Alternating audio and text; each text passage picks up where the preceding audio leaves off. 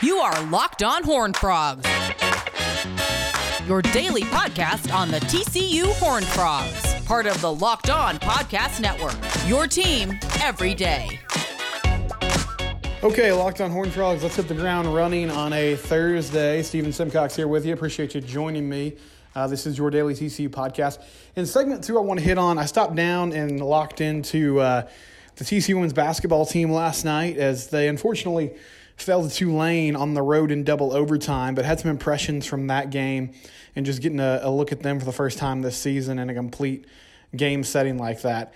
And um, yeah, so we'll, we'll hit on that later, but I want to start with the T C U coaching search. And I know like this is a daily thing at this point, and I, I don't want it to become a beatdown, but to me it's just the most intriguing aspect of T C U athletics right now is who they're going to hire next to take over for Gary Patterson and try to continue the success here.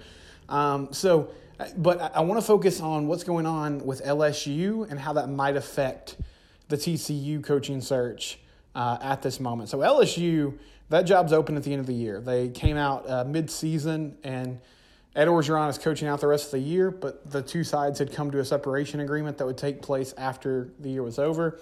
Um, so we're barreling towards that. Right, and they're going to get a new coach. That is a very, very good job. Um, you could argue L S U is a top five job in the nation, just from what you can do with it, the resources there, the recruiting ground. It's very fertile in Louisiana. You can dip into Houston, dip into Texas, all those things. I don't need to explain that um, to college football fans. I think most people understand that.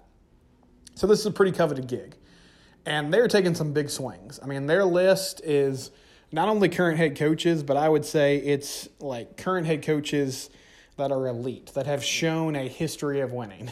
The top three, reportedly, are Lincoln Riley, Mel Tucker, and Jimbo Fisher.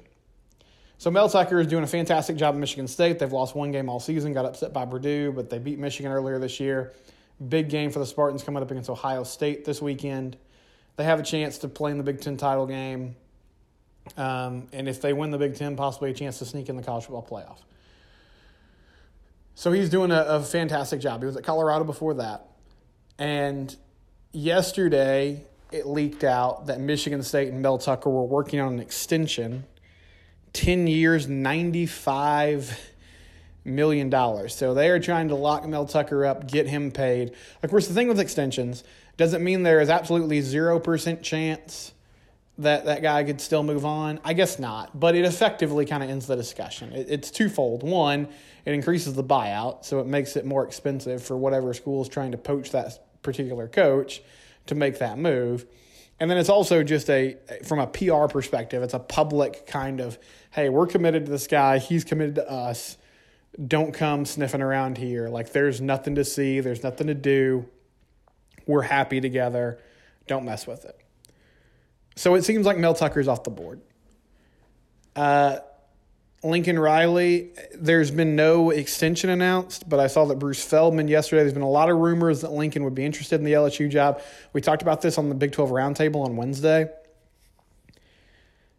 Bruce Feldman said on uh, Wednesday that he's, you know, he's seen these rumors as well, but he doesn't think there's any chance that Lincoln leaves Norman. John Williams, the Locked On Sooners host, is also very, very confident there's zero chance Lincoln leaves Norman. Uh, and I said yesterday on the roundtable, if you want to check that out, you can. It's in the podcast feed. I think L S U, if we're just stacking the jobs, I think L S U is a better job than Oklahoma. So I wouldn't be necessarily just shocked and blown away if Lincoln said, you know what, I want to go take this challenge in the S E C, even though the Oklahoma's moving to the S E C soon. But O U's a fantastic job. Like, I get it. I, I would be – I wouldn't – I mean, it's he, there are a bunch of reasons for him to stay there. I think L S U is a slightly better job, but he's also doing a great job at Oklahoma. The N F L has come calling at times, and he has, you know, apparently stayed pretty steadfast, stayed pretty confident and put there in Norman. So I think he probably stays, and that seems to be the general consensus right now. So all these things could change, but it appears right now that it's, it's uh, there's not – it's becoming a longer shot that either Mel Tucker or Lincoln Riley would be there at L S U. Jimbo Fisher's name has also come up. And, you know, Jimbo, uh, Texas A and M, they don't have a buyout on that contract. There's no there's no financial commitment to get him out of there. Um, and Jimbo has denied any interest in the L S U job. Um, you know, when coaches talk about jobs, I just always kind of assume they're lying. And that's not a character indictment on one specific coach. That's just in my history of watching these things play out. Nobody says they're interested in the gig that they end up taking, but they still end up taking it. However, um, Jimbo really seems content at A and M. Now, of course, we're, I'm seeing this from a hundred-foot view, right, because I'm not up close and personal with him. I don't know him. But he does seem really satisfied there right now. They've got a big recruiting class coming in this year. Like, they're third in the nation for the twenty twenty-two class behind uh, Alabama and Georgia. They're getting better. I think if if Haynes King would have stayed, could have stayed healthy, this team could be challenging for the S E C West right now. Um, it's fun to make jokes about the Aggs, and they give us plenty of content, but this marriage is seeming to work. Now, I mean, have they ultimately got over the hump? No, not really. They beat Alabama this year, but they're still not in the mix to win a conference title. But it, it appears like they're building something there, and I would be pretty surprised if he left. So why did I lay out all this on the L S U coaching search for you? Well, here's the point. If the Tigers strike out on all those guys, then another name on their list is Billy Napier. Now, some other names have come up. I saw Shay, uh, Shay Dixon, who works for two forty-seven. He mentioned Dave Aranda, who's a former defensive coordinator there, is now at Baylor. I would be a little surprised if they went that way just because Dave – well, actually, I'd be a little surprised if Dave went that way just because his personality doesn't seem to really fit the coaches they've had in the past. But I think you certainly call him, and you try to gauge the interest and see what's going on because he's done a, a really good job this season. But if if L S U shifts their focus to Billy Napier and you suddenly have a competition, T C U and L S U for this guy, then that's that's a pretty dicey proposition for the Frogs. And listen, I think T C U's a great job. Like, I, I think there's a lot of potential here. I don't feel like there's a lot of schools. You know, Virginia Tech, that came open yesterday, and there were some folks that said Billy Napier was supposed to be the guy there. And, like, that doesn't scare me. I think T C U can go toe-to-toe with Virginia Tech easily. And I think T C U can go toe-to-toe with just about anybody from a resources and commitment perspective. It's just the cachet of, you know, being the coach for the L S U Tigers. I don't know how much that appeals to Billy Napier. He has been described as an S E C guy. He worked under Nick Saban. But we also don't know a lot about this dude. Like, he's turned down a few jobs. He turned down South Carolina. He turned down Vandy. And people were sort of shocked by that because they were S E C jobs, but also say, like, in my mind, that's pretty smart because who wins at South Carolina? Who wins at Vandy? You know, Derek Mason made the Texas Bowl a few years ago. And then they sort of went back into Vandy mode and were three and nine and nine and four and eight, and, and he got canned. I think Shane Beamer's a good coach, but he's had a very up-and-down season at South Carolina. It's mostly been down. Those are just tough places to win. Spurrier's really the only person that's been able to have consistent success at, at South Carolina. So I don't know what he wants. But I know L S U's a really good job. And competing with them would be difficult just in, in a vacuum, right? But Brandon Marcello wrote a piece last year in two forty-seven about what Billy Napier values and why he turned down those jobs. And he, he wants he wants to model his programs that like Nick Saban did, with big, huge support staffs where everybody has a role, where every single aspect of the program is supposed to work together for the common goal. And that takes a lot of commitment from a financial perspective, from a resource perspective. And I feel like T C U is willing to do that. And if that's their guy, I hope they can sell him on that. But I will say, the more L S U strikes out on some of these big names, I think the more their focus turns to Coach Napier down there in their backyard. But we'll see. We'll see how that plays out over the next few weeks. We'll take a break when we come back. Uh, I want to break down T C U women's basketball from Wednesday night. This is Locked On Horned Frogs. Okay, Locked On Horned Frogs, Daily T C U podcast. So yesterday evening I got locked into T C U women's basketball, they had a really good game against Tulane. Now, unfortunately, they fell in double overtime, eighty-eight to seventy-eight, so the final score was not particularly close. But the Frogs rallied from a ten-point deficit uh, to tie the game and send it to O T, a ten-point halftime deficit, excuse me. Lauren Hurd was fantastic. She had twenty-three points. Not a great shooting night, eight of twenty-five from the field, so not super efficient. But she was able to score and scored some big buckets late. Uh, and, you know, outside of her, though, it was kind of a tough night scoring-wise. Tavi Diggs had fifteen. She um, had a better night shooting. She was six of fourteen. She made some moves in the paint. Asia Holmes had thirteen. She had a huge three late in regulation to give T C U the lead.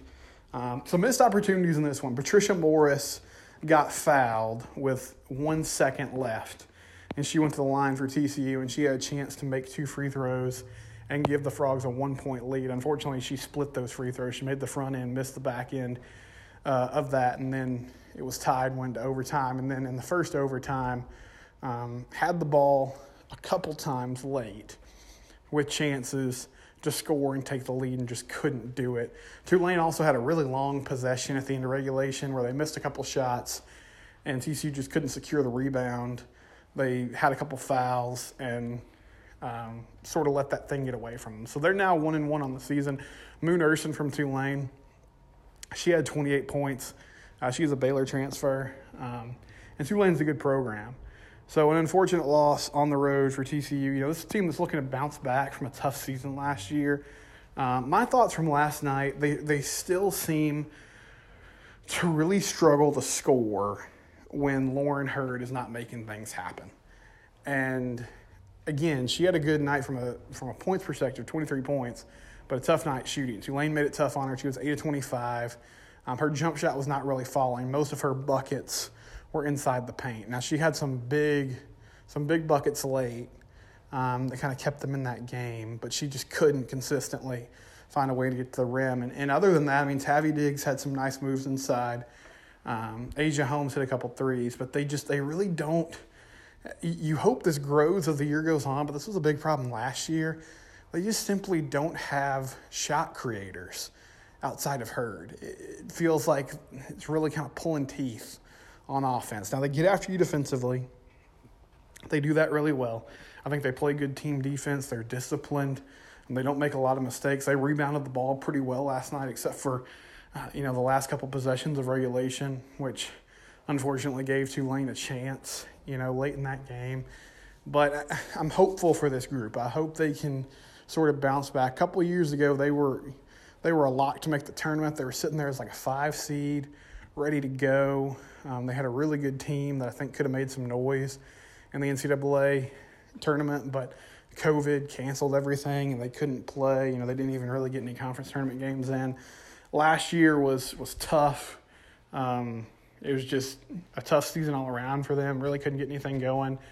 Lauren Hurd back for another season. Great scorer, great player. Can she get some help on the offensive side of the ball? Because if you can, if you can get some more um, players there that can take some of that scoring load off of her, move the ball a little bit better, then I think the, the way they play defense, the way they kind of get after you and make things happen on that end of the floor, you could potentially have a really good team. But you just you have to have um, more scoring from some of those role players, and just didn't get that last night, especially in that second overtime. Could not find a way to get a bucket in, in, you know, that second extra period, which a lot of that might be just fatigue. And I'm sure Tulane was tired too, but maybe being at home, there's a little bit more of a boost. It's it's hard when you're playing, um, you know, in the fiftieth minute of a game uh, to, to get your shots up and your legs are kind of dead, and they were settling for a lot of jump shots. So tough loss for T C U women's basketball. We'll see if they can bounce back as the year goes on. We'll take one more break here, and then we'll wrap things up on Locked On Horned Frogs. All right, uh, final segment here on Locked On Horned Frogs on a Thursday edition. Just a couple of reminders. Tomorrow, T C U soccer. They take on Princeton in round two of the N C double A tournament. That game is going to be in New Jersey. Rutgers is the host site. Uh, they are the one seed in this bracket, so T C U trying to potentially get a matchup with the Scarlet Knights um, on their home field later on, with a chance to, to move on and get into the Final Four. We'll see how that plays out. as the weekend gets going. And, of course, Saturday, T C U and Kansas. Um, still not a lot of clarity on who's going to play for the Frogs. I think Chandler Morris ultimately makes the start, even though I know he's limited in practice this week. But uh, still an outside chance to make a bowl game. You got to win this game to give yourself a chance to be, you know, in the mix for bowl consideration. And hopefully that's some motivation for this T C U team as they move forward throughout the season. This has been Locked On Horned Frogs. Thank you for tuning in today. Part of the Locked On Podcast Network, your team every day.